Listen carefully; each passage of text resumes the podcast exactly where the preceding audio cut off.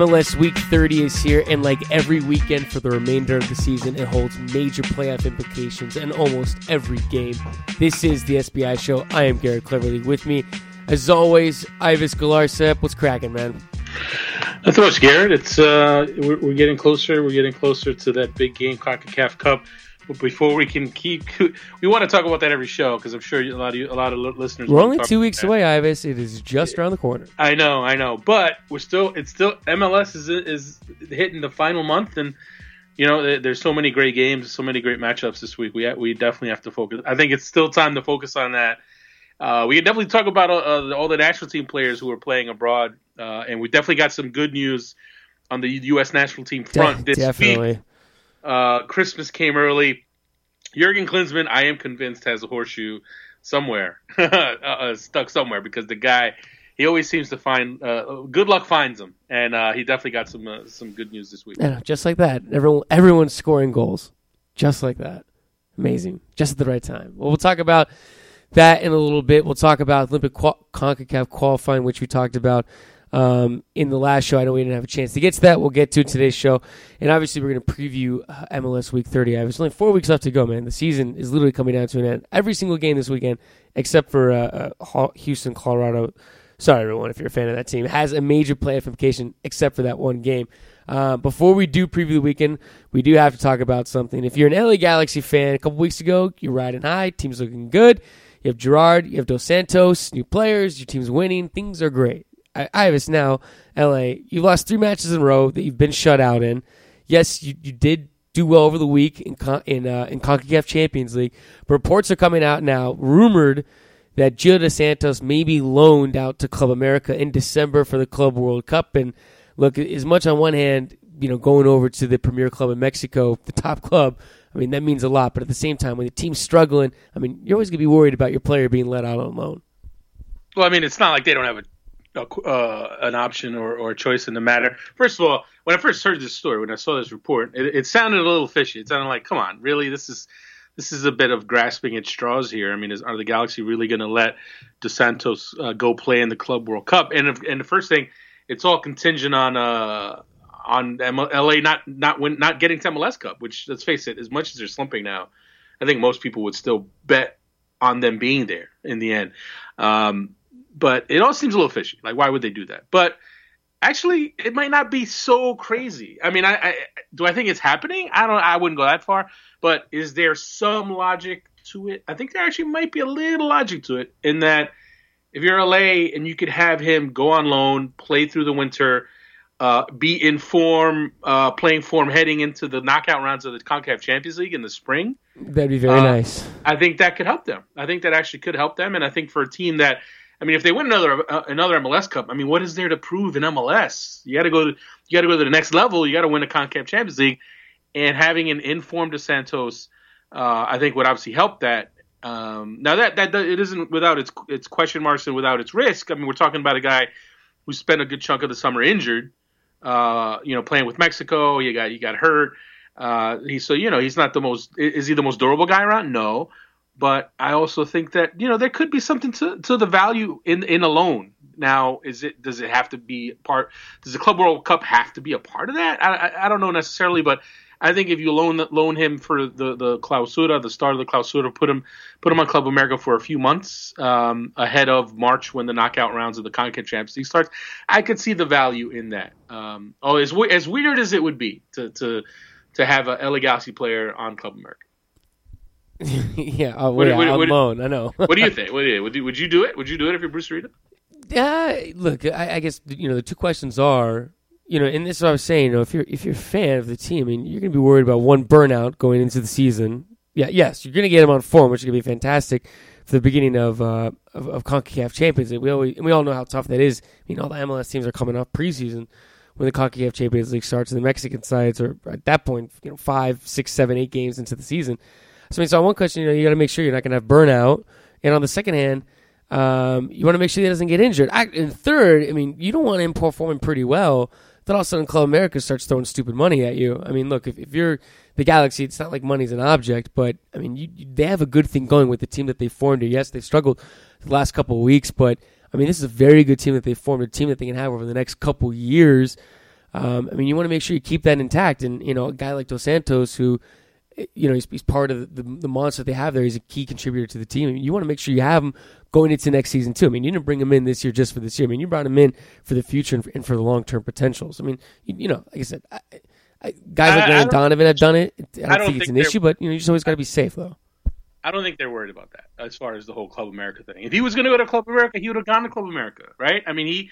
No, I know, but you know, you, you, could, you, could, you could tear the, the cover off the ball. You never know. It doesn't matter how well he plays. He chose MLS already. If he were going to go to Mexico, he would have gone to Mexico before he went to MLS. So I don't think that's a concern. I think the guy. I think he loves LA. I think he loves ju- just you know playing there. It's a whole different thing playing playing in Mexico uh, and staying in Mexico as opposed to going there for a few months.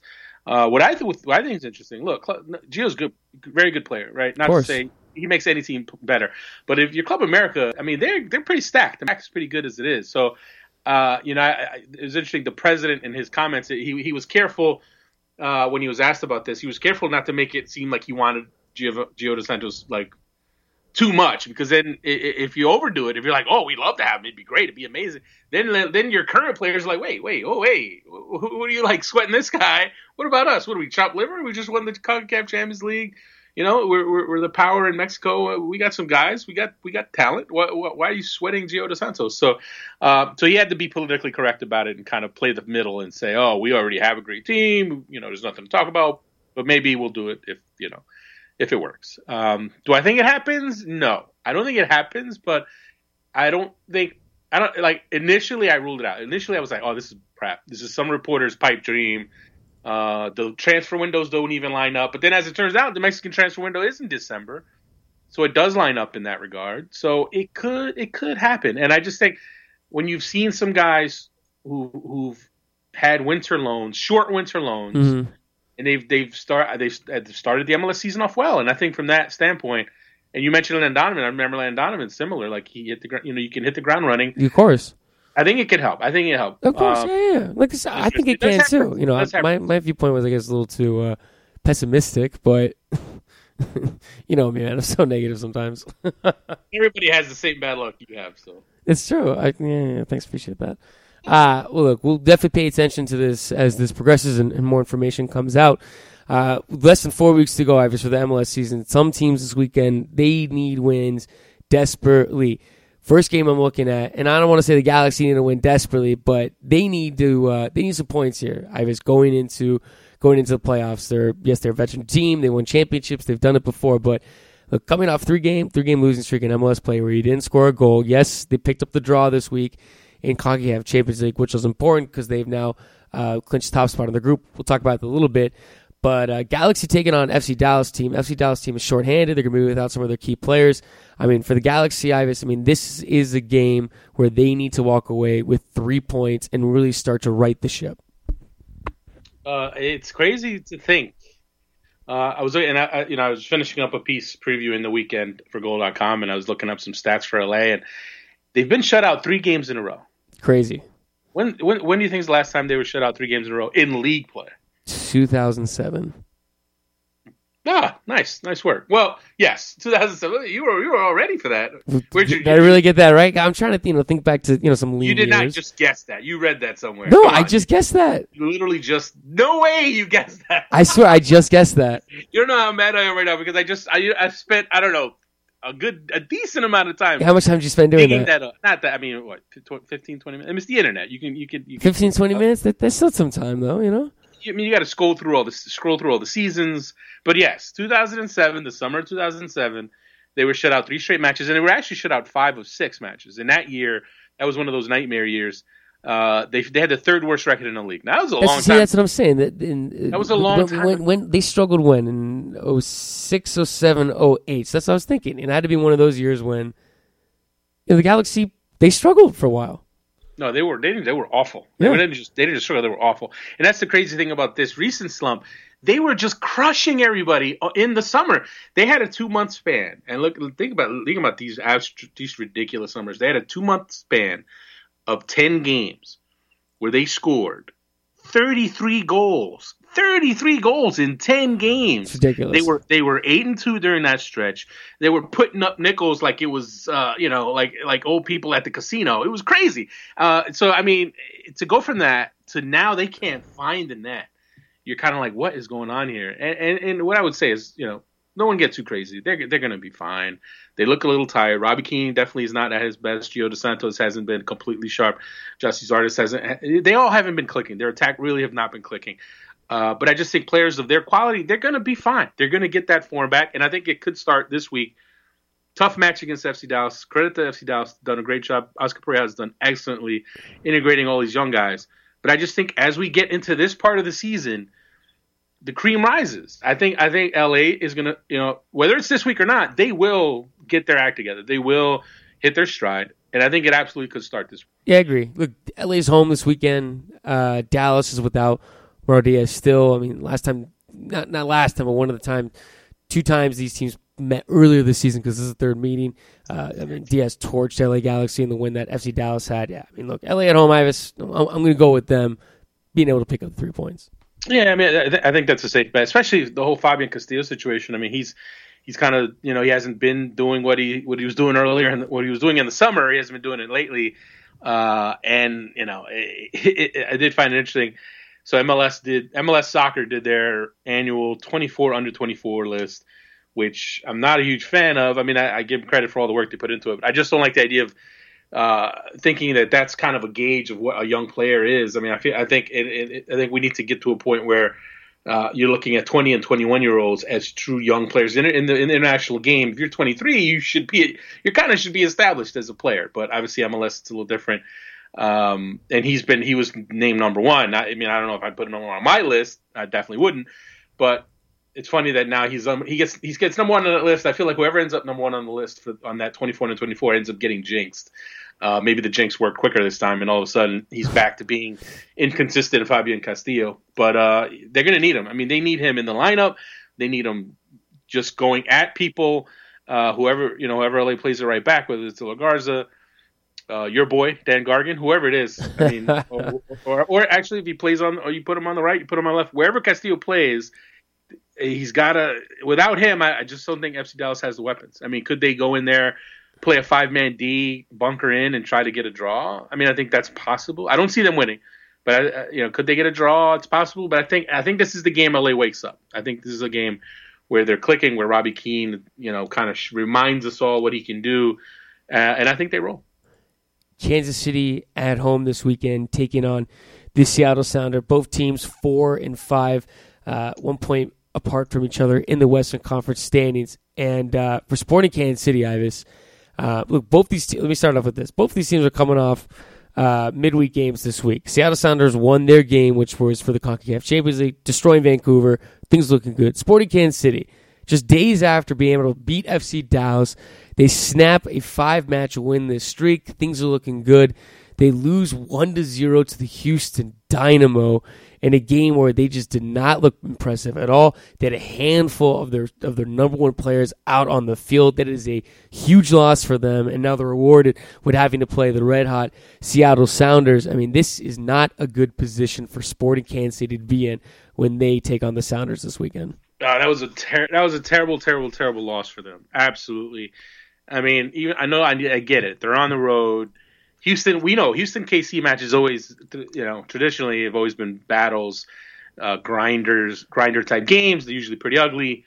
Uh, but still, if you're Kansas City and you have aspirations of, of not just making the playoffs, but trying to challenge for a, a higher seed, you have to win that game. And they mm-hmm. didn't. And they didn't win that game. They didn't. They they laid an egg. And especially after the way they looked against Dallas, you think, oh, here we go. This is the Kansas City we know that they can be. And then they lay an egg. They come right out to lay an egg. And now they really put themselves in it. Now, they, let's just lay out this scenario for KC. Now, they're at they're at home against the red hot Seattle team. Now, I know you mentioned that, that they had the Seattle had the Champions League game against Vancouver on Wednesday, but they rested. Uh, yeah, they, didn't, they didn't play a lot they, of the starters. They, played. Versus, they played. Yeah. They played their you know what you could argue is their first choice defense or or you know they played Tyrone Mears, they played Chad Marshall, Brad Evans, Stefan Frei, and goal. But they didn't play Obafemi Martins. They didn't play Osvaldo no. Alonso. They didn't play Clint Dempsey. Um, they're going to be rested, man. Their their attack's going to be fresh and ready to go. And now, not only that, not only you got to play an informed Sounders team, confident, riding high Sounders team, you have the U.S. Open Cup final on Wednesday. Let's not forget that. I I feel like no one's talking about that. I feel like no one outside of Kansas City or Philly is talking about the Open Cup final, which is a little unfortunate, but it's there. So if you're Peter Vermes, I mean, how? I mean, do, do you think about that? Do you think about resting people in the Seattle game? Does this game matter more than the Open Cup? I mean, you know, Sporting KC has won an Open Cup a couple years ago, so maybe it's not as pressing, maybe as for some other teams. For me, I don't think you rest. I don't think you can afford to rest somebody because you're gonna get embarrassed at home by Seattle if, if you try to rest like you're not. If you rest a Feilhaber or Matt Besler, they need all hands on deck. They need this result if they're gonna have any chance of of gra- of number one at least having a uh, hosting a playoff game in the first round, and outside chance getting a bye in the first round. Because if you lose this game, I don't think either of those things are happening. And uh, you know, Seattle, man, I, I, I like Seattle right now. I think they're playing some of the best soccer in the league, and I see them winning in KC. I for, I think look at, at for Sporting Kansas City this time, being able to finish four or five in the playoffs is, is most likely the best they're going to do. I mean, they have a tough schedule for the remainder of the season. They still have five games to play between now and October 25th, and as you you know, like you just said, they have the Open Cup next week too. So you have six games in in about four weeks. It's a lot of games. So you rest. So you would rest. It sounds like you would rest. You would rest some guys. Do you want? I don't know, man. Kansas City's in a tough spot. I would say this. I would. I, I, if he does, if Peter Vermes does rest some guys, I'm not gonna kill him. I, I, like I, I don't. I don't know if anyone could. Because look, uh, a, a trophy's a trophy. Winning the U.S. Cup, Open Cup matters. It, is- it of is course, something. that's what I'm saying. You can't. You don't- look, you don't want to lose to Philadelphia. Let's face it. I don't think that has anything to do with anything. I think, uh, you know, I, I think they want to win that game. Um, but that Houston game and that really put it in, that put them in in the mud, man. Because if they beat Houston, right, if they win that game, then maybe you could afford to rest a couple of guys. Oh yeah, that that Yes. that loss that definitely lost screwed that everything up. Now look at now you look at the standings and they're they're all of a sudden thinking, you know what, we could stumble. You know, if we lose this game, let's just say hypothetically, let's say KC loses, right? Let's say Portland wins in Columbus. Let's say you know the you know the Earthquakes win. All of a sudden, you're, you're talking San Jose is only a point behind. Mm-hmm. Uh, Portland is tied with you, so you're you're you're you're in sixth place, one point out of seventh. If you lose this game, so tough one, man. They're they're, they're in a tough spot, man. Yeah, no, losing to Houston definitely screwed up a lot of things for them. A lot, and that, that was just a bad loss, man. Kansas City, man. I it's crazy to see the free fall that they're on, Ives. Um, Columbus Crew playing host to the Portland Timbers this weekend. Uh, look, Portland's another team, Ives, that desperately needs a win. I mean, points are fantastic, but dude, Portland needs some points. They're sixth in the Western Conference standing. San Jose right now is a point behind them. You have Real Salt Lake breathing on the door now. Houston with the win is only three points out too, and it's not like it's going to be an easy, easy game. Excuse me. Uh, for Portland to go to Columbus, pick up a win there. Columbus has been pretty good over the last. Uh, I'm sorry, not pretty good. Columbus has been very good over the last month and a half. They're on a two-match winning streak. I mean, this is not going to be easy, Ives, for Portland to go in there and be able to walk away with three points. I mean, they need to be able to perform very well from the opening whistle and for 90 minutes. they haven't played well in a while. And that's the crazy part. Like, uh, know, I, again, I wrote in my Goal.com. I'm giving away my Goal.com piece, piece by piece. But the one of the points I made is like, what is up with Portland? I mean, they've won two two games in 10. Two games in 10. They haven't won in four straight. And this last game against the Red Bulls, and I know I said it last show, man. It, it, you know, if you and you watch it again, you know, I sit there and watch it, and it's like they had no energy. And you know, if you're Caleb Porter, man, you got to start getting worried now because, uh, you know, you they missed the playoffs last year. They can't afford to miss playoffs again. And forget just making the playoffs. I mean, you, Portland with the pieces they have, like you thought this, you know, I thought you'd think they were going to rebound. And the way they looked this summer, they had a nice run in the summer. They won what six matches out of seven, and they were rolling, and they were starting to kind of click. And we, we, Well, and, and, that was and, and that was before they had. Um, uh, well, I don't think Will Johnson was back yet. I mean, Portland was able to do that without their Right, without their star They've added- players. They've added some guys now, gotten guys back. They've added Lucas Melano, and I don't know, man. I don't know what's going on with them. There's something wrong there. and and his word, you really didn't want to go have to go to Columbus now, especially Columbus the way they're playing. Uh, you know, they're five one and one in their last seven, and that one loss was against FC Dallas in a match where, you know, they were missing four starters. And I know, yes, I know FC Dallas was missing starters too, but still, Columbus was not. They didn't have the, with their full allotment, with their full squad. They have not. They've lost. You know, they haven't lost since the beginning of August. So I mean, they, they, Greg Berhalter hasn't playing well. Uh, Kei Kamara, I mean, you know, who can stop the guy? Ethan Finlay, who can stop the guy? I actually think Portland matches up well with them uh, in terms of defensively. I think their I think their center backs can deal with Kamara. I think uh, you know Jorge Villafana can can cope with Finlay a bit. Uh, so matchup wise, I think they match up well with dealing with Columbus's attack. But what's up with Portland's attack? Their attack. Uh, Portland's attack is struggling right now. Going to Nagbe, man. It's like it's almost it's a. I don't know He's not going the only one though. I don't know. I feel like he. I feel like Fernando I D is not performing that well like either. it's almost like the it's almost like the deal was, hey, you get to be an American citizen, but here you can't be a good attacker anymore. It's like what happened. It's like as soon as he became an American citizen, he imme- immediately like lost his you know his mojo. I don't know what's going on there, but they're gonna need him, and they're I mean they're attacking guys, man. They're they're gonna need those guys to play better than they've been playing, and Columbus's defense is pretty tough. So it's not. I, I don't see them winning this game. Um, but if they do, I mean, you know, it, it's up to Port. It's Caleb Porter and Darlington Nagbe, man. They're, the former Akron connection. They're back in Ohio. They got to make some of that old Ohio magic work again. Uh, because if they don't, man, they, they're going to be in some trouble here. They're going to be in some trouble because if they lose, that opens the door for San Jose. Well, opens the door for San Jose to jump ahead of them. and that definitely could happen. And Portland has Portland does have a lot of problems, Ives. I mean, one of the big ones, one of the glaring ones, is the fact that if this team makes the playoffs, they're going to have the lowest goals scored out of the entire league. I mean, they've only scored 29 goals. The forwards aren't getting it done, which puts added pressure on the midfield, which you've seen that. I mean, the midfield just doesn't have that consistency. The defense has been under pressure, under duress. I mean, I, I know the defense isn't, you know, their job is to play defense, but at the same time, the forwards have to put pressure on opposing The teams' midfield, back man. It's, it's the It's midfield there too, but the forwards is- also it's have to do it too. It's, it's always listen, man. It's They have always to easy deliver. to put it on the forwards. Uh, and I would agree with you if, if, if we were sitting there watching them miss chances left and right. I mean, I, I, I think it's.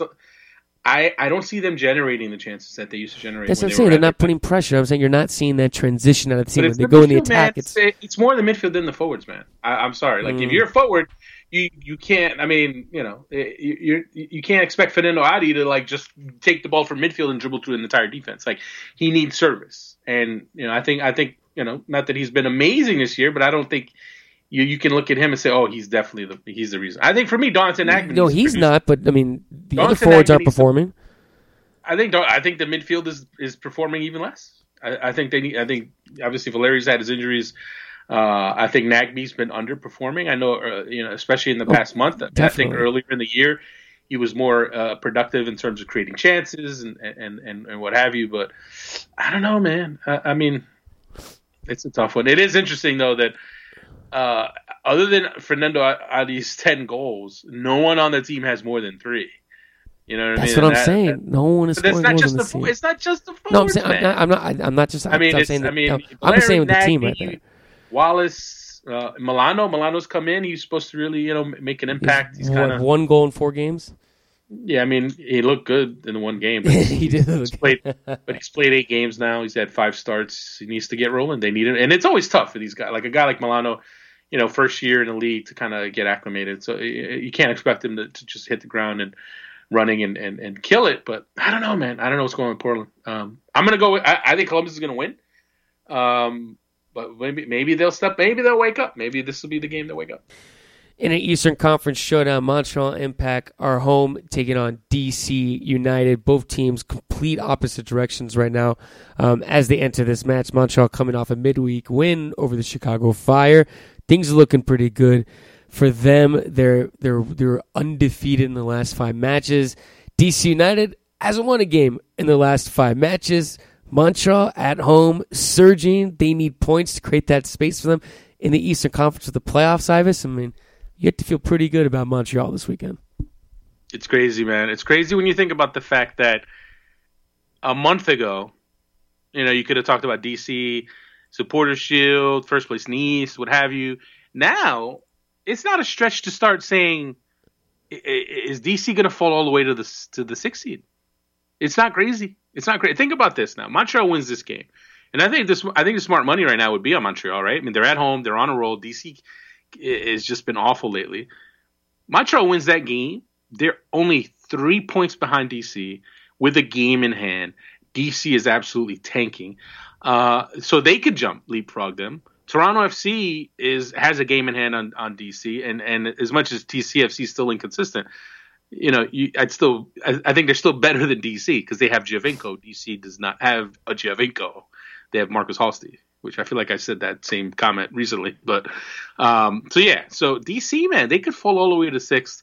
Uh, this is a game they they need to whatever they got to do. They need to muster something up and try to get a point out of this game because they lose again they they're in serious trouble because they they've gone from now being the top seed, maybe getting a bye in the East, to now they might not even host the playoff game. They might not even host the first round game. And I said it last show. I said it on Twitter last weekend. I think they they really could be one and done, and I think it's looking more and more like that. Montreal now, Montreal man, they're playing really well. Mm-hmm. Uh, and credit to Mauro Biello, they they won on Wednesday. They they beat Chicago, and he's and he's doing a good job of cycling guys in, of spreading the num- the minutes around. So he's doing exactly what we what we were wondering, you know, how he would handle that that that job of trying to keep guys fresh. And I think he's he's trying to do that, and I think he's succeeding at doing that. So now, if they win this game, and I think they, I mean, they're my pick to win this game. Uh, all of a sudden, you're they're on 42 points. They could start pushing TFC for the fifth seed. Uh, I think if you're one of those teams at the bottom of the East, um, It's looking difficult. it, not not, not only that, very but difficult. I, I- I think at this point you almost start to to to hope TFC stumbles because I think TFC or DC is. I mean, DC's got a pretty good cushion. They got a what a ten point. They have a ten point cushion, a minimum, on everybody underneath them. So, uh, yeah, I mean, if you're in that bottom four, you got to hope for for uh, something crazy to happen. TFC to stuff fall apart. Which I mean, let's face it. Looking at history, it's happened before. Um, but the East is looking pretty settled. It's looking the top top six is looking pretty settled. The question is, where will DC be there? Because I think they could be all the way. They could fall all the way to sixth. Out on the West Coast, Vancouver Whitecaps are taking on New York City FC. Vancouver coming off the midweek loss to the Seattle Sounders CONCACAF Champions League. We did talk about that. Also coming off uh, a loss against the Sounders in MLS play. So bad week for Vancouver. Lost twice um, to the Sounders. New York City FC, things are starting to look good for them. I got to say this, though. Going on the road is one thing. Going on the road to take Vancouver on is a whole other thing. Vancouver at home should take care of business against New York City FC. Very tough place to play for Eastern Conference teams. They should. They should. And uh, you know, but this is gonna be. I think this is going to be a very good game. And I know some people will look at the last two results uh, uh, against Seattle and think, "Oh, is this Vancouver falling apart? Are they starting to slide?" No. Uh, take it easy, okay? They, they obviously they lost last weekend in the in the MLS match, but they didn't have uh, Matias Laba. They didn't have uh, Pedro Morales. They're they're starting central midfielders. That's a big that's a big hole in your midfield right there that you're missing. Uh, and then this game, uh, the midweek game, Vancouver did. Vancouver put out just all reserves. They put out all reserves. I mean, Pa-Modou Kah was like the only guy they put out there who who's played any regular minutes for them. So I wouldn't worry too much about that midweek game. I think they'll be fine. I think they're going to get Laba and Morales back. And as much as I love NYCFC showing some fight at the end, and as much as I think the battle in the midfield is going to be amazing when you talk about Pirlo, Lampard, Morales, Laba, that's going to be fun to watch. I just don't think NYCFC's defense is going to hold up against against Vancouver. I just think when you talk Techera, Manneh, uh, Octavio Rivero, he's such a handful. Uh, I think that's going to be the difference. I think I think the midfield. I think NYCFC's midfield could have a great game. I think David Villa could cause some headaches for for Vancouver, but I just think Vancouver's attack is going to be a little too much for NYCFC. And now, if NYCFC's defense does step up, I think they could get a point, but I don't see them winning in Vancouver. Real Salt Lake on the road taking on the San Jose Earthquakes. This weekend begins a very important stretch for Real Salt Lake, who all of a sudden now has a chance at making the playoffs.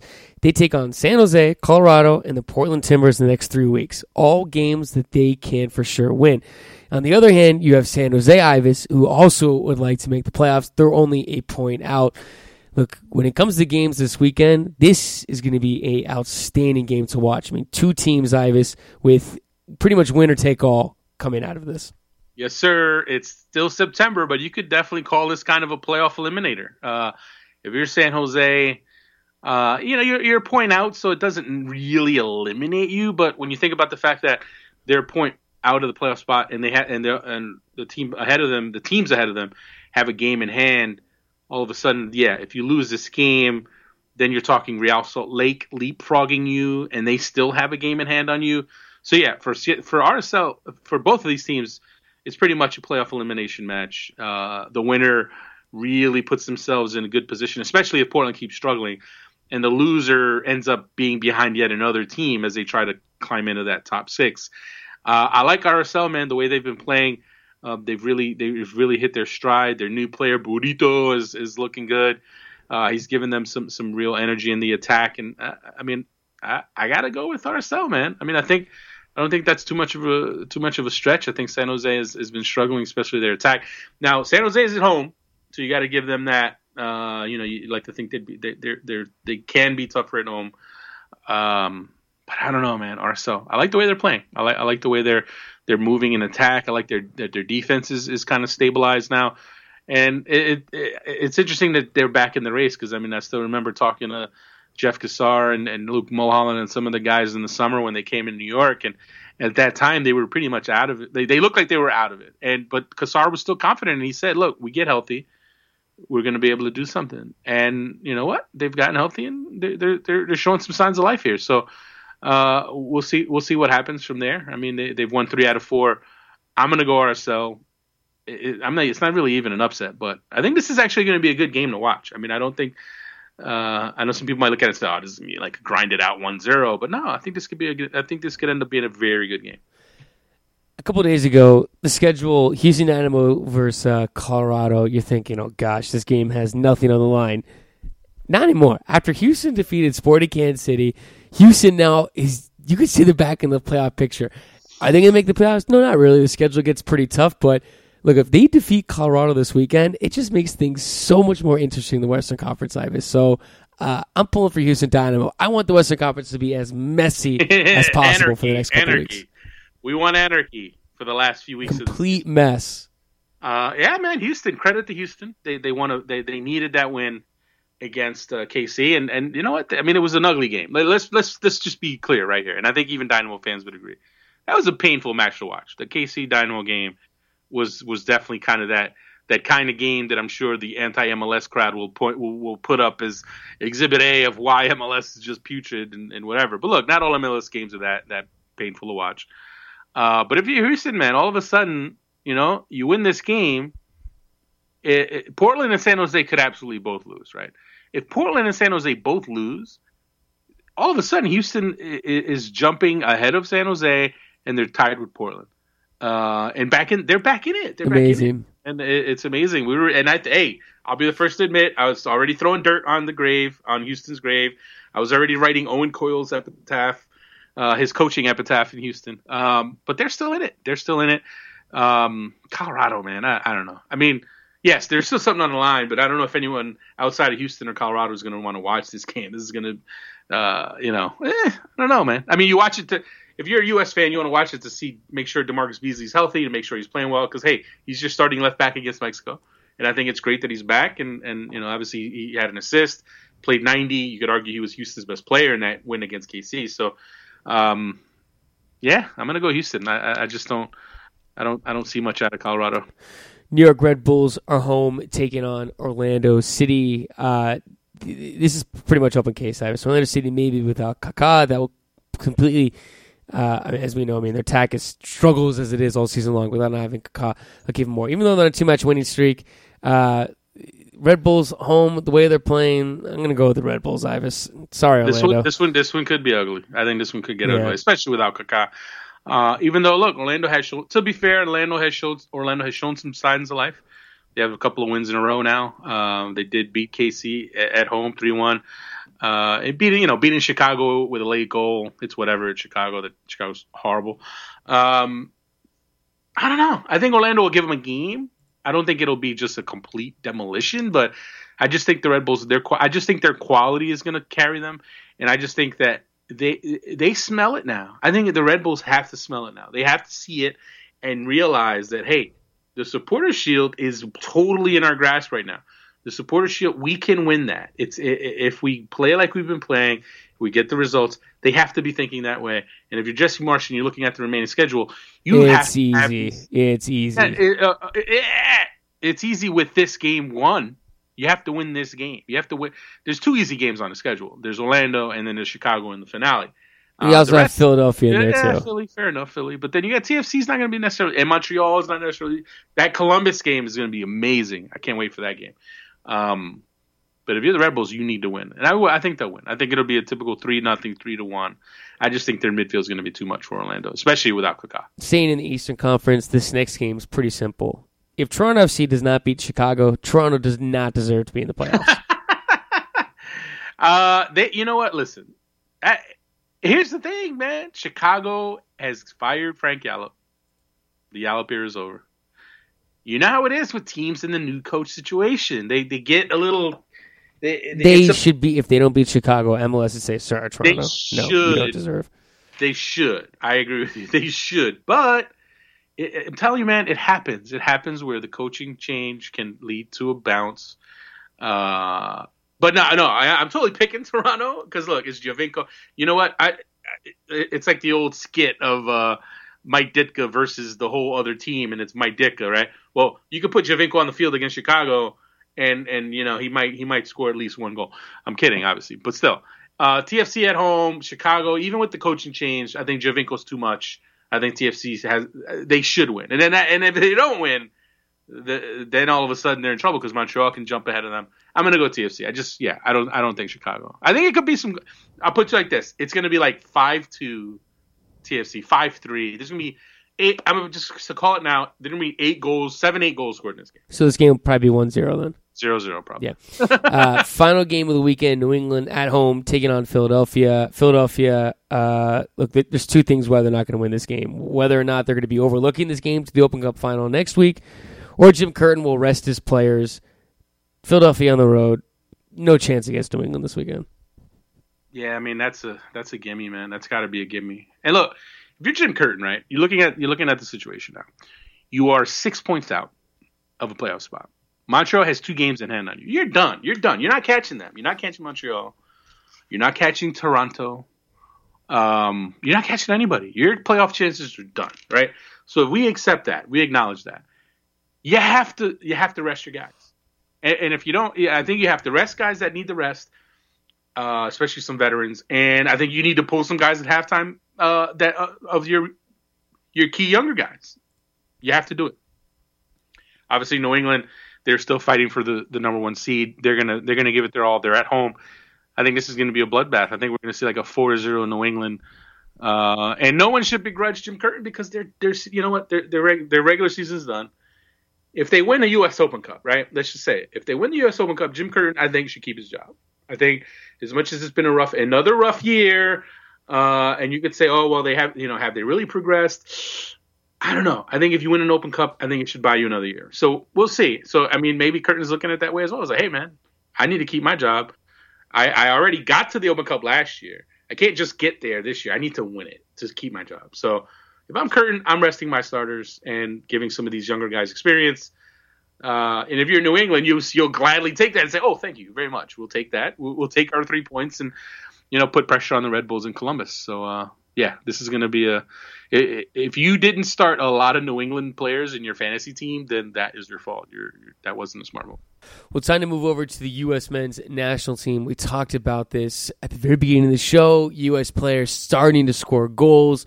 Everyone's scoring goals. Ives. It's like it's like Oprah with everyone gets a car. Everyone gets a goal, and it's coming at the right time. Two weeks away from the Concacaf Cup. You want players on form. You want players showing up to camp feeling good. I mean, you want the positive vibes. One player we talked about his status on the last show. We weren't exactly sure. That was Fabian Johnson. He goes out, scores the opening goal for Borussia Mönchengladbach, who needed a win desperate this weekend. They've been struggling all season long. And for Johnson Ives, I mean, that was a huge goal this week for him. Well, it's not Gary. It's not just the goal. It's the fact that he came back and he started. Right. I mean, the goal is gravy. The goal is like on top of the whole thing. It's like if you're Jurgen Klinsmann, just seeing him out there, and when you see him score the goal, obviously you're in heaven, right? Because that's huge. Because he's so so important to this to the U.S. team, Of course. uh, especially with all the full, with the fullback situation being as dire as it is. Mhm. Um, and getting back to the whole Klinsmann just be, just you know just being a lucky guy. Uh, a couple of weeks ago, he, you know when Beasley and Johnson were hurt, he comes out publicly and says, "Oh, you know my you know my top my my first choice fullbacks ideally would be Beasley and Johnson." And for him to say that, it was kind of like, wait a minute, why would you even admit to that when you don't even know if you're going to have them? And what do you know? Boom, the same day, Beasley's back, plays 90, scores an assist. Fabian Johnson comes back, scores a goal. Uh, and looked pretty good. He played in the left midfield. Obviously, he's not playing right back. Um, and it was a big win for Mönchengladbach. They they had a coaching change there, uh, so it was good for him to score a goal for the new coach. We Uh, also helped looked them. good. I mean, He looked good. He looked good. he- So I mean, his pass was pretty crisp. He had a couple key he looked good. interceptions. Overall, his performance was good. And I want and what I wonder is now, I mean, I think you still need to play him at fullback, right? I mean, let's not mess around. Um, but as good as he looked, I mean, playing on the wing, we all, I mean, we all have, we all can admit, look, he's the he's the best U.S. option at four different positions, right? Let's just put it out there right He's now. He's like the new But- Geoff Cameron. I don't know when I don't know when Geoff Cameron was ever that, but Johnson's Johnson's your best left winger. He's your best right winger. He's your best left back. He's your best right back. So it's a it's a tough one. It's tough for If He, play, he plays left back for you because he still has the ability to get in the final third and be productive. If he wasn't able to do that, like DeAndre Yedlin, who is great in the final third when he starts a little bit further up the field, then then you need to do that. But Fabian you Johnson. I play Fabian Johnson at left back because he can still get into the final third and be I don't productive play him at player. right back. I'm sorry. You have Beasley at left back. You Oh, play him yes, right you're right. You're right. Then Fabian Johnson plays right back. My apologies. I forgot. I forgot. No, I mean I think it's fair. I think it's fair to say, and, and the big reason is Klinsmann has never bought into the Geoff Cameron at right back situation, uh, and it's always hard to fig- figure out Klinsmann his his thinking at the time of, uh, of situations because if looking at it logically, right, Geoff Cameron should be your starting center back. Geoff Cameron has started all season at center back for Stoke City, all season. Played well. He's playing well He's- at, at center yeah, back. he's done well. He's done well, playing well at center back. He's playing well in one of the top leagues in the world. Stoke City's such a mess, though. He's playing well. That's Yeah, I I don't know. care about the team. He's playing well, and he's definitely, for me, playing much better than Omar Gonzalez. It's not even a question. He's be- He's much better than Ventura Alvarado. Not even a question. So he should be your starting center back. Does that mean anyone thinks he's actually going to be the starting center back against Mexico? No, no one can. No one is sitting here confidently saying Klinsmann will do that, but he should. But he should. So for me, he should be your center back. Now you have your okay. You got your two fullbacks that you wanted. Do you? Actually, I forgot about Tim Ream, man. well, Tim, Making a it. case for left back. No, no, no. Listen, healthy Beasley gets the nod over Ream, but how about Ream at center back? Tim Ream, for those who don't keep track, Tim Ream has started the last two games since the international break, since the games at left back for the U.S. He has been starting at center back for Fulham. For for Fulham. So I've always liked. I mean, personally, I've always liked Tim Ream at, at, at center back. I know he had the rough, rough, rough 2011 uh, where everything seemed to go wrong for him. But hey, he rebounded. He went to he went to England. He, he found his way. He, he's been great for, for he was great for Bolton for a couple of years. He, he's a he's he's he's he's as as good as he's ever been. Right? I mean, he's he's he's mature. He's confident. He, he's versatile. Uh, so here's a question: John Brooks is hurt. Right? He's got thigh injuries. Have been injured since the friendlies. Hasn't played since the friendlies. You're gonna go you, at this point. You can't play John Brooks against Mexico. You can't play him against Mexico. You just can't. Because even when he's on form, he's he's a liability. Now he hasn't even been playing. So, all right, let's hope let's hope Klinsmann is just reasonable with that, and then he doesn't play John Brooks. So then you have Besler, Matt Besler, who's done well. He's done well for for Sporting KC, and then you have Tim Ream. That's a you know what? That's a tough one. That's a tough one. Tim Ream or Matt Besler. I, I, think. I think it's got to be one of those two. But then you have Klinsmann, who you never know. Maybe Klinsmann's to. You still. Part of me still feels Klinsmann's somewhere on on the chalkboard in Klinsmann's office. He's got like Omar Gonzalez and Ventura Alvarado as his as his center backs against Mexico. Hopefully not, because I just don't think that's the tandem you go with. I don't think. I, Why don't you just I'll- go with Omar Gonzalez and Matt Besler Just a familiar Marcus duo. Beasley. Yeah, dude. Just go with the guys who shut Just down go with the Mexico World and Cup Azteca. back. Yeah, exactly. Just go with the back. Yeah, you know that's all no, the guys good. who shut down Mexico and Azteca when they were just money that game. I'd go. Yeah. I'd go with that. Well, then, but then wasn't didn't Geoff Cameron? Oh, I, can't, I can't remember who played right back though. I think Jeff. Cam- I think Jeff so, Cameron. so it must have been an uneventful performance for them. yeah, I mean, I think you know, I think Geoff Cameron. Uh, but see, Geoff Cameron. well, yeah, okay. Jeff- How about this? How about how about Fabian Johnson left left uh, at the at the left fullback position, and then my man Jonathan Spector at the right fullback position. Yeah, not not happening. we will not be seeing Jonathan Spector play against Mexico. Let So much so much promise, Ives. So much let- let promise. start. All right, let's look back. Okay, the shutout in Azteca. Geoff Cameron, Omar Gonzalez, Matt Besler, DaMarcus Beasley. So, uh, and Fabian Johnson uh, did not play in that game. So, I don't know. I, I wouldn't mind that either. I would. I look. I wouldn't mind Geoff Cameron right back. I, I- for me, Geoff Cameron just should be on the field. He's playing really well. He's playing confidently. Uh, but it, we never know with Klinsmann. We never know with Klinsmann. But Ooh, now, or how about this? How about this? How about how about Jermaine Jones center back, Jeff Nah, Cameron. it, Jeff stop Cameron plays holding mid.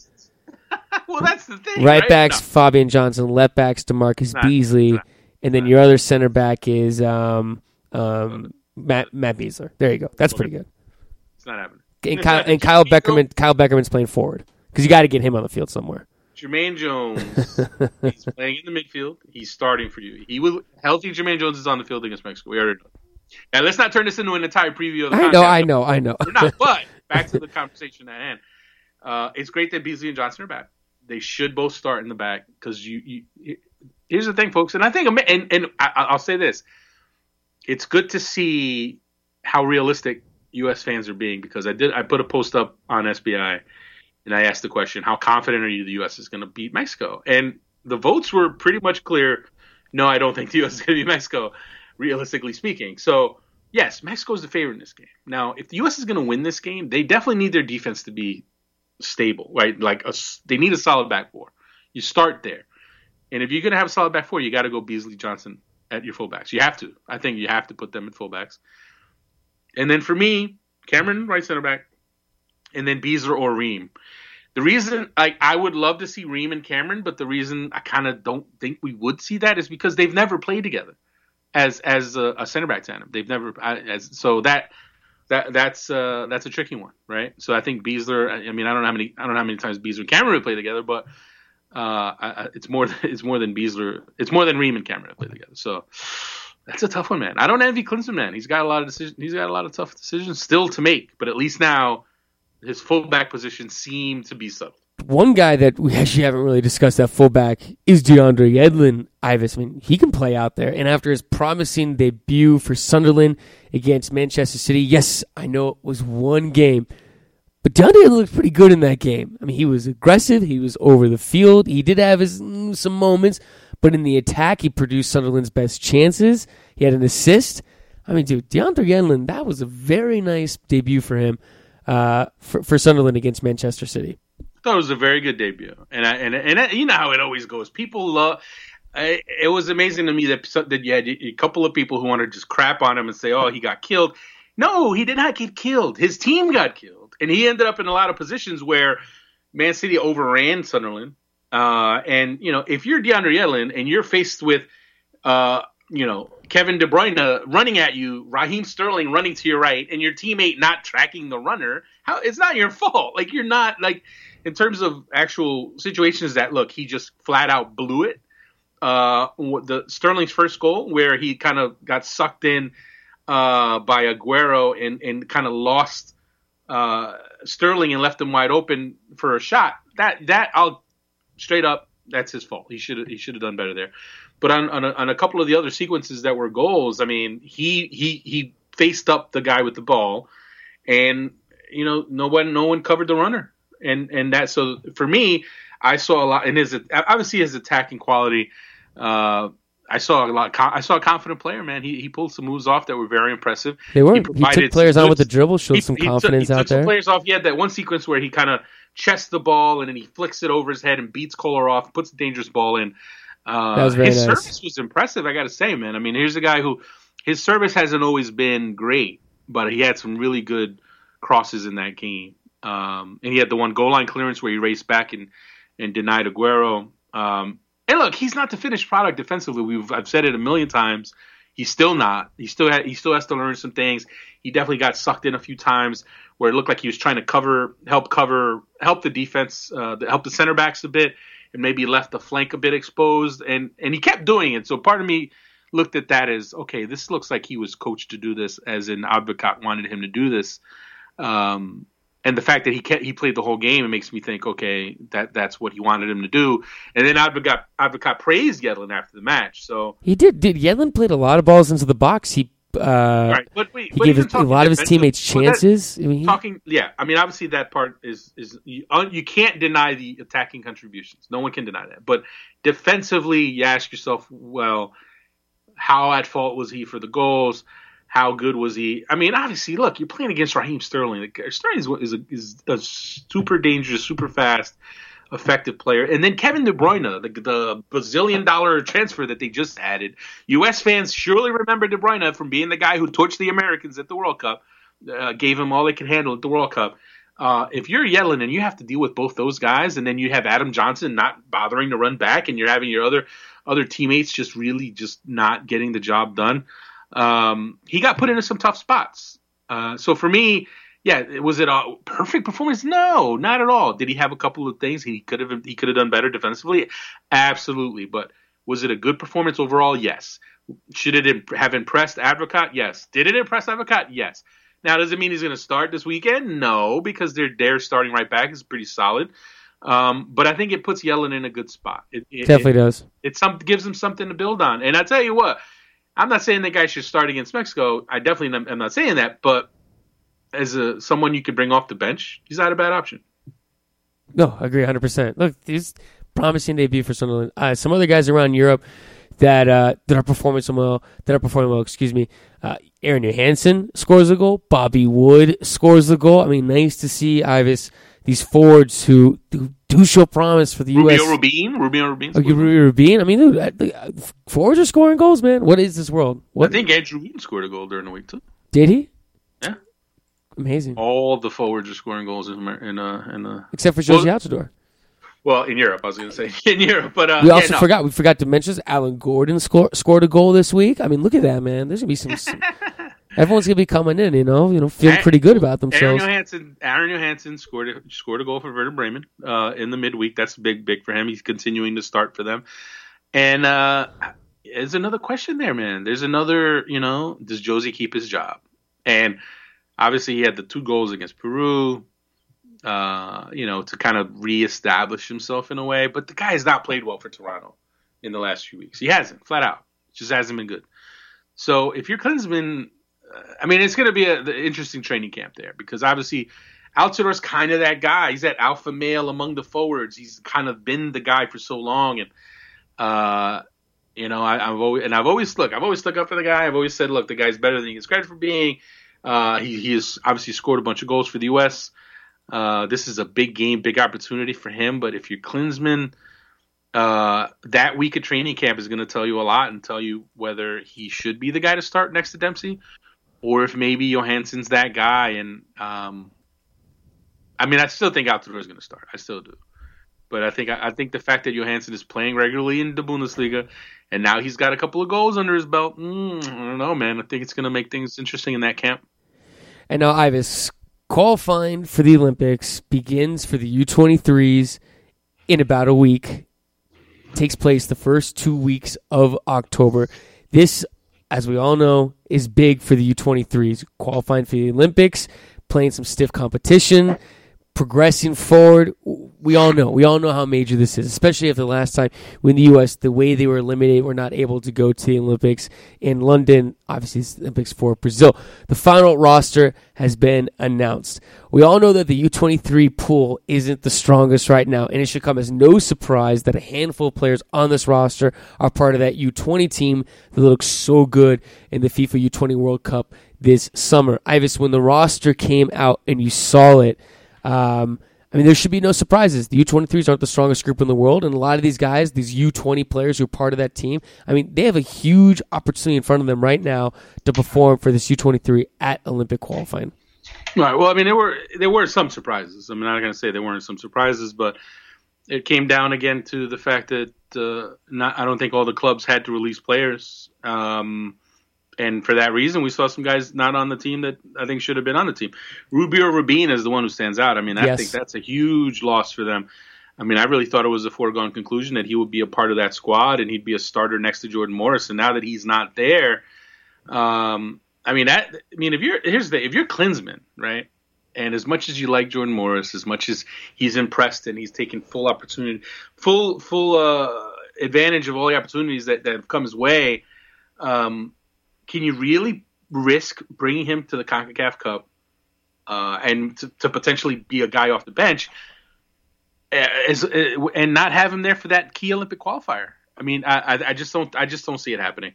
I, I, I think uh, I just don't see it. Uh, especially look, Johannsson scoring goals, uh, Bobby Wood is scoring goals, Jozy Altidore is still your guy, Clint Dempsey's there. Would it be great if you could have Morris? Sure, but I think he he just means too much to the Olympic qualifying team. You got to keep him on team, there. need, this team has to qualify for the Olympics. they absolutely have. To. There's no way you can go two consecutive right, Olympics right. not So. I mean, I think it's tough. It's it's obviously tough that Rubin isn't there. Um, but for me, I mean, I gotta say, like, uh, what now? One that I heard that is was a flat out snub, and it wasn't the case of his club not releasing him was Paul Arriola. Uh, there are a ton of U20s on this team, uh, but for the, the fact that he was not one of them, I think I I, I- think was a little surprising, and uh, I think it's a mistake. I mean, I think here's a guy who, for me, was one of their best players at the Under 20 World Cup. Uh, he's getting some minutes. He's getting minutes at Club Tijuana. I think he's a unique kind of player as far as giving you uh, giving you a wing. He can play on the wing. He can play up top. Uh, I think they missed the boat on that one. But in terms of the rest of the roster, I mean, I think it's a pretty solid roster. It's a Yep. roster that should it's a roster that should qualify. Oh, I definitely think they could. Look, I'm looking forward to this, Ives. You know, it's one thing to be your age going against players your age, but it's another thing to be, uh, you know, a teenager going against players that are 21, 22 years old. I mean, look, I'm really excited to see what Cameron Carter Vickers can do, what Matt Miazga uh, can do. I mean, guy like Will Trapp, I mean, he's going to be kind of, I mean, he'll probably be what, the captain of this team. I'm really looking forward to see kind of how a lot of these different players mesh together because, I mean, look, let's face it, they could be playing for years to come going forward. I want to see that midfield. That's what I really want to see. I want to see who ends up being the starting group in that in that midfield. Uh, and the, you know, I'm I- I'm gonna get to the defense in a minute, but yeah, I mean, Will Trapp, I'm definitely looking forward to seeing him play. Mm-hmm. Um, he's obviously for me one of the best young players in MLS. Uh, Emerson Hyndman is a guy who, for me, I know at the Under 20 World Cup early on he played really well. The latter games, I thought he didn't kind of make his mark, but I think he's a guy who, even though he's he's playing up here, I mean, he's a U20 playing on the 23s. He's a guy who could fit in well. And I think he could be excellent, excellent playing alongside uh, guys who are at a higher level. Guy, Yes. a guy like Will Trapp. So I think a, a Hyndman Trapp combo in there. Uh, let's not forget about Luis Gil, even though he's kind of been, you know, you know, been kinda out of picture. He's a guy though, man. He's got talent, and I mean, I, I mean, I let's know not he does, but when the just- 23s it's- played when's it all going to click? Let's not, hey, listen, April, 23s played Mexico, and he looked damn good. And so, yeah, I mean, It, it needs to be consistent, though. I agree. Obviously, but I'm I saying, agree. let's talk about this tournament. I'm not talking about his entire career. No one's talking about is Luis Gil going to be the guy because I think all the hype has kind of faded away on this kid. But I want to see him with these guys. I want to see him with these players because, like I said, I mean, against Mexico in April or, uh, when he he played that game, um, he looked good. He looked good, and obviously the, the season hasn't gone the way he's wanted RSL. Uh, but yeah, I mean, for me, Trapp, Hyndman, I want to see those guys. Uh, and a guy like Fatai Alashi, where does he fit in? I mean, I think he's having one of the best seasons of any rookie in MLS. He's actually gotten some time, gotten some run at center back for San Jose. So if you're if you're Herzog, do you, do you, if for whatever reason Vickers, if Carter Vickers and Miazga just uh, struggle with the with the jump in age, and I don't think Mia- Miazga's played a whole season in MLS now. Yeah, he I should think I think he should be fine. Vicker, Vickers, even though he's what seventeen, like he, he he's still like he, he's seventeen, but he looks like he's twenty five, right? So I mean, he, uh, you know, he should be fine. But if he, if they, that, that's what's interesting about this roster is it's Carter Vickers, uh, Miazga, and then Will Packwood, who doesn't even have a team, Will Packwood, who has you know trial, you know he trained with multiple MLS teams, didn't work out a deal with any of them. He is not playing right now, and he is he is one of your. This is what was surprising to me uh, about this roster is is is you know no no offense to Will Packwood, but he did not look good in the Toulon tournament. He did not look good at all in the Toulon tournament, and he hasn't played since. So why put him on this team? Like really, you cannot find another center back uh, anywhere to put on this roster. I thought that was a little surprising. Um, and then the forwards, I, I think Rubio Rubin's absence is going to open the door for a guy like Maki Tall. For those who kind of forgot about Maki Tall, who looked really good in the Under 20 World Cup in the brief appearance he made before he broke his toe.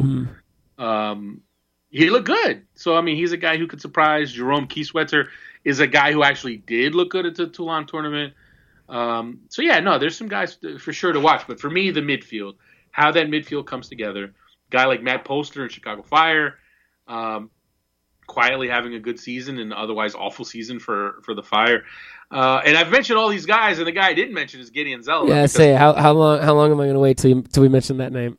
I, I, you know what? I'm I'm not rushing to jump on the guy because look, under the twenty World Cup he had some flashes, but did he really was he was he was he that amazing at the under twenty World Cup? Really?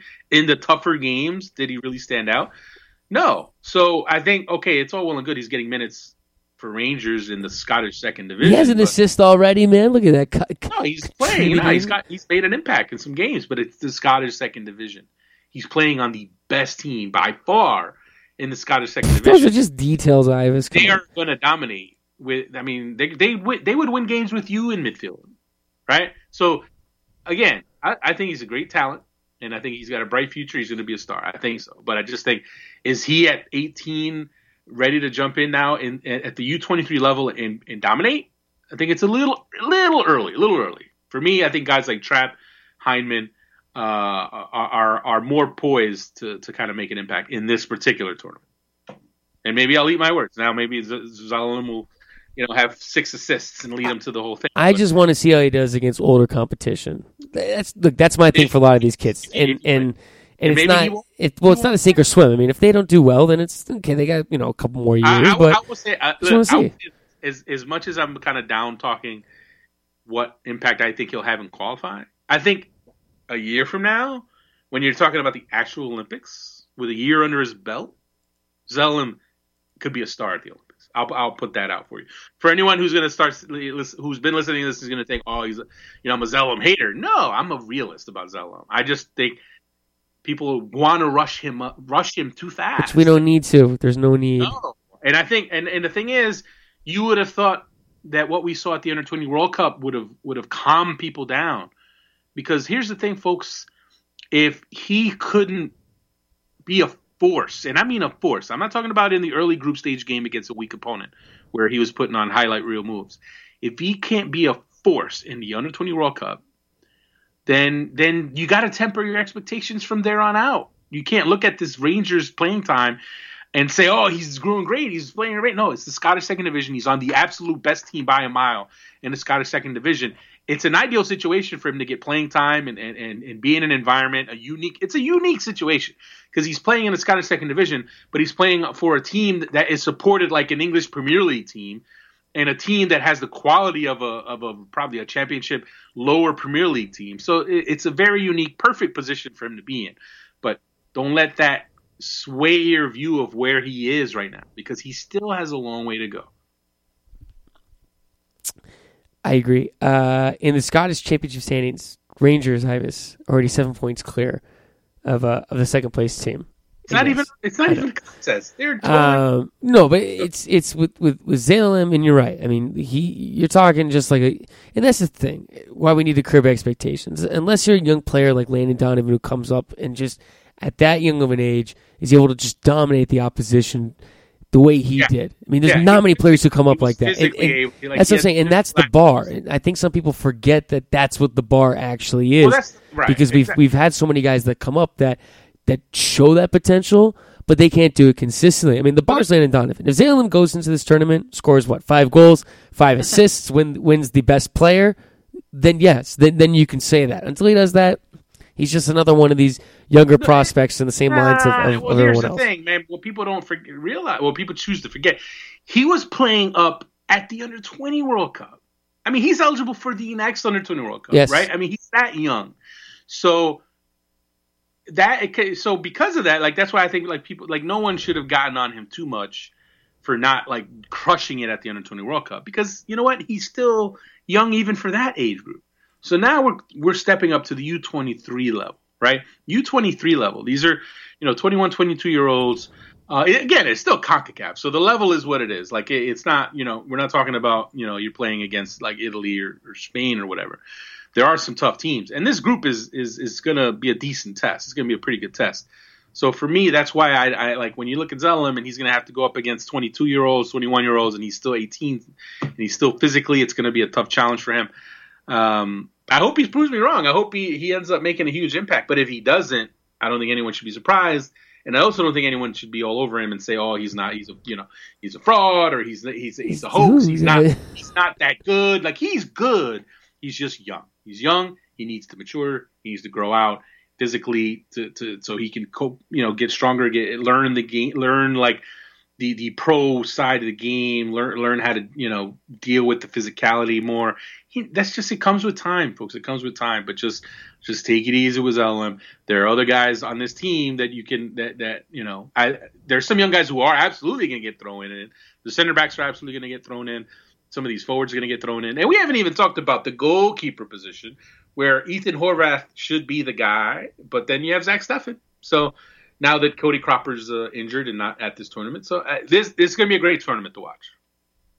It kicks off for the U.S. on October 1st against Canada. It's very quick. I mean, the final will be held in Real Salt Lake on October 13th. Um, too bad we're not going to be there, Ives, because Uh, because what? Are you sad you're not going to be there? no, no, it, it's just it's so aggravating that they schedule these games on the same day. I know, I know, but it's okay though because you, potentially me, and a potential SBI party are going to be at the Concacaf Cup in October on October 10th.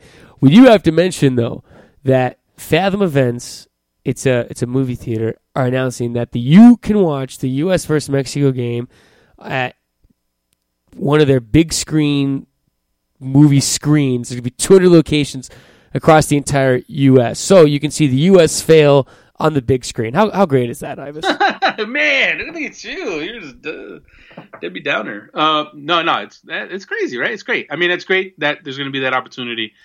Uh, although it could that could get ugly though, because you know, let's face it, if if they get embarrassed or, or, or crushed, then it could be could be bad. And also, you could have Mexico fans go to these things, and then maybe they won't be happy if the U.S. wins. Uh, hopefully, it all goes well. Hopefully, people behave, and hopefully, it doesn't turn into a circus because you know, it'd be great to have that going forward because you know it, it's, it's it just shows the, the growth of soccer in this country that that com- that you have companies that see the opportunity and, and want to cater to soccer fans. It's great. I think the biggest question though is will they be serving beer though? That's that's the question. It's a movie theater, man. What theaters are you going to serving beer? Some do those those like nice new ones now. Those, I those I've never been to a theater that serve beer. well, I don't- it's I like don't I don't know. Maybe it's a new thing in Phoenix where Maybe you're sneaking beer in and you didn't. no, no, no, no. I'm being serious. Like it's this new thing in Phoenix where where what they do is you now like sit in like a big lazy boy, and then they have like servers that come in. They have like real food. I mean, I'm not a fan of it, Like- but How much are the tickets? Like twenty dollars? Yeah, they're a little more. Ex- I mean, I don't like it because tickets are expensive as hell, and I mean, I'm you know I'm I'm good with like my popcorn or whatever. That's some high end stuff, man. That's not normal. That's not like a normal There's thing. there's there's multiple locations in uh in Mhm. Phoenix, man. That's uh, that's. I feel like this might be a West Coast thing. So that's uh, definitely a West Coast thing. Although, hey, look, my movie theater that I that I usually go to, I'm not going to plug it, but uh, they have they have the, the the recliners now too. It's pretty nice. It's co- pretty comfy. Is it like st- well stadium seating, obviously, right? Right. No, it's it's it's uh it's these big chairs now. They they like it, they they reduce the number of chairs, but now they have these big comfy chairs and they do like the full recline, so you can just sit comfortably. It's great. It's oh, that's great. nice. Uh, yeah, and it's assigned seating too. So when you when you when you uh, yeah, that's weird. Why is that weird? Well, I, I remember the first time I experienced a science scene in a movie theater was when I was in Hong Kong, and of course, I mean, you know, I don't speak Mandarin. They don't speak barely English, and I was so confused with the assigned seating. Like that's becoming a thing now. It threw me off. Well, why is that a bad thing? It's like anything. It's, don't it just Like- threw me off. I'm just not used to it. I mean, I'm sure it, it, it cuts into your ability to to see multiple movies if you're into that sort of thing. But That's Uh, that's illegal, Ives. That's stealing. uh, You I mean, uh, you yeah. shouldn't do that, Ives. That's Hey, wrong. I'm not saying people. I'm not telling people to do that, but I know people do do that. And you know what? At the end of the day, if it's an empty seat, then you know what do you you know? I think we did it once when we were kids with my family. I think my mom and dad wanted to go see. I remember we saw two movies in one day, and I know my dad didn't pay for the second movie because he's a cheap ass. So I think we did it once. We Yeah. saw we saw the original Mission Impossible, Mission Impossible one with Tom Cruise in the '90s. That was a good movie. The way the way I see it, I think I think theaters. My, my take on this is I think I don't think theaters mind the people who double dip because you know what? At the end of the day, those people stay in the theater longer. They buy more. They buy more concessions. They buy more snacks. And if they're sitting in this, you know, it, it, unless the theater is full, like it's not a problem, right? It's uh, and that's where I think the assigned seating comes into play pretty well because if you know if people who are double dipping can't take someone else's seat because it's their it's a their assigned seat. So you know, if I have an assigned seat and some double dipper sits in my seat, I can be like, "Hey, dude, this is my seat, so you got to move." So it's not an issue. So I don't know. I, I still, you know, I, I wouldn't recommend it for people to do, but I see why people do it, man. It's it's tough, man. These times are hard, man. You know, people can't afford to go see. How much is the how much is the movie? I don't know, like eleven bucks, Well, 10, 11. okay, that's or five dollars if you go on an early early showing. Early Oh yeah, you, well no, yeah, you got to go like weekend afternoon. The matinees are like that. That's when you got to go. yeah, exactly. Or like or like you know Sunday at ten o'clock. That's but I mean you know that's tough because let's go to the movies Sunday at ten o'clock? I- it's too I beautiful actually out. want to go to the movies soon because I need to go see Sicario because I'm that movie looks amazing. I got to see that What movie? Sicario with Benicio del Toro. That does look pretty good. Emily Blunt's in that movie too. Yeah. Mm. I wanted to see the Whitey Bulger movie, but I don't know if I'm gonna have time. To see. Man, Johnny Depp was good at a time. Yeah, he, I think he's good in this movie. We'll see. He's Yeah. no Donnie Brasco, but we'll see. Yeah.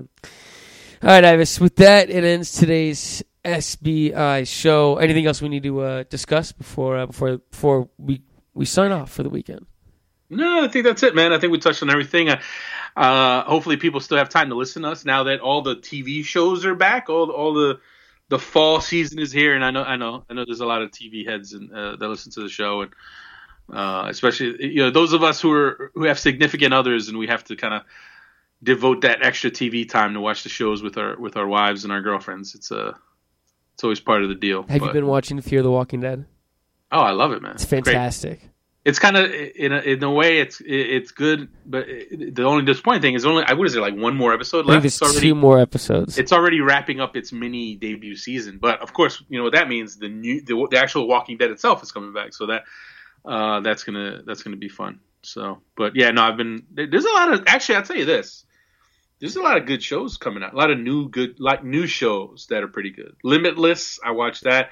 For anyone who saw the movie, if you saw Limitless, that movie wasn't bad actually. the movie was good. I thought the movie was good. I thought it was gonna be one of those kind of lame movies. I dream of was- that idea. bad. I dream of there being a pill that could allow me to, to like not sleep and just be and use like 100 percent of my brain. It's a dream. But the way the way they tied the movie to the show is is is perfect. So if you like the movie, absolutely see the show. Uh, but yeah, no, I, I think there were like two or three shows, new shows. I, I can't even think of them all that uh, I, I've watched and and have been like, wow, this is pretty good. So. uh so yeah, man, for the for the folks who watch TV, and I know people like, how do you find time to watch all that TV? And it's like, listen, we can't we can't be glued to the soccer world all day, all night. You got to take some time away, detach, unplug from the matrix, and uh, and watch other things and do other things. So there's TV, and then there's cooking. I've, I've cooking's become my new thing now. I've, I've stepped up the cooking game. Yeah, look at you. Yeah, man, We're whipping up all kinds of stuff, man. Look I- at you. I got my my thir- my twelve year old son was my sous chef today. He's I was showing him how to how to make things, and uh, I made some I made some nice uh, garlic butter shrimp linguine. It was pretty damn good, I must say.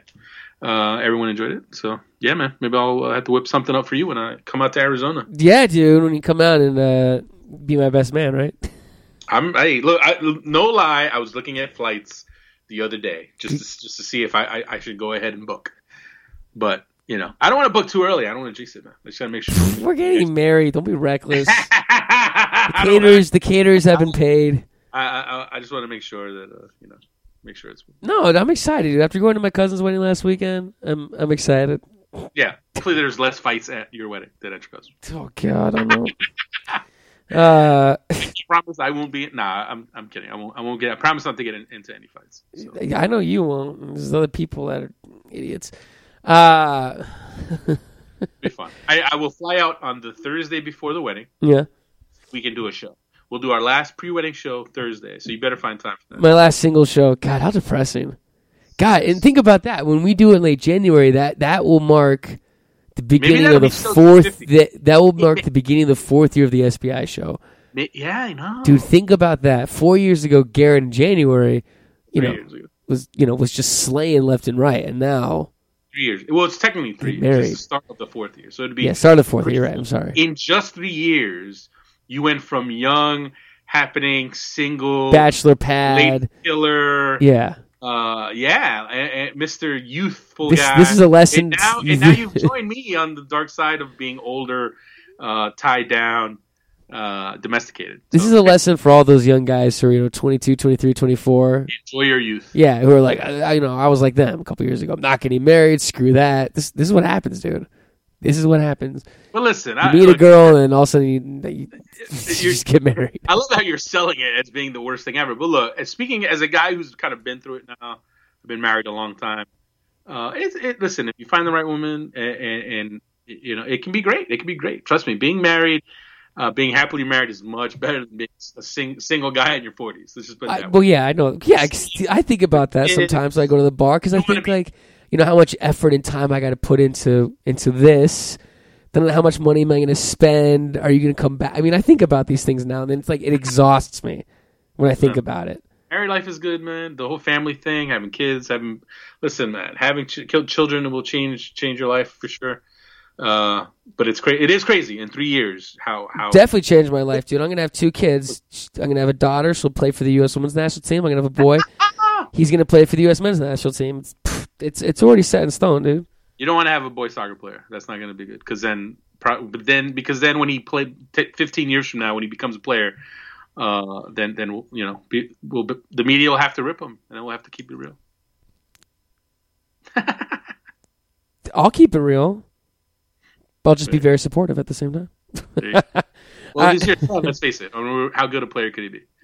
Playing for the national team, dude. Dude, he'll be starting, scoring goals left and right. Is your, hopefully, your wife has some good soccer genes because I don't think he's getting any from Dude, she can't even pff, kick a soccer ball straight to save her freaking life.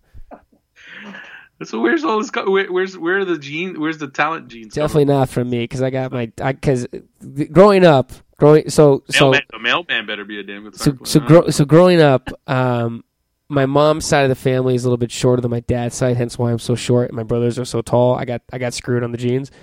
But my dad would always look at us because I mean we weren't the greatest athletes in the world. I mean we weren't bad. But my dad would always sit there whenever we were like had a bad game in the car driving home. He'd turn to us and say, "You got your mom's genes. I don't know what to say. That's why you guys suck at sports." Or like, "Thanks, dad." Nice, nice. Yeah. We do that. We, we do that all. Eh, eh, you know what? That's that's. that- sure that's I'm what- not the that- only that's one. Married, I'm that's what sure. married people. Married Yeah. people do that all the time. Yeah, I do. I try, I totally you blame that all the everything on yeah on your wife's genes. No, not everything, but if there's something that's clearly a trait that came from from her, I, I point it out. If it's a negative, if it's a negative trait, if it's a positive trait, then I definitely like that. I that's from me. Then I'm like, okay, that's that's your mom's.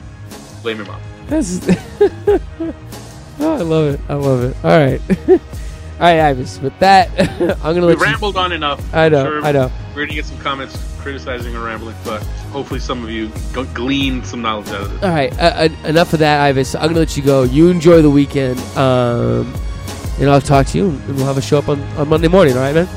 Yes, sir. As always, everyone, thank you for listening. Reviews, comments, everything you do to support us. That is Ives Galarcep. I am Garrett Cleverly. This is the SBI Show.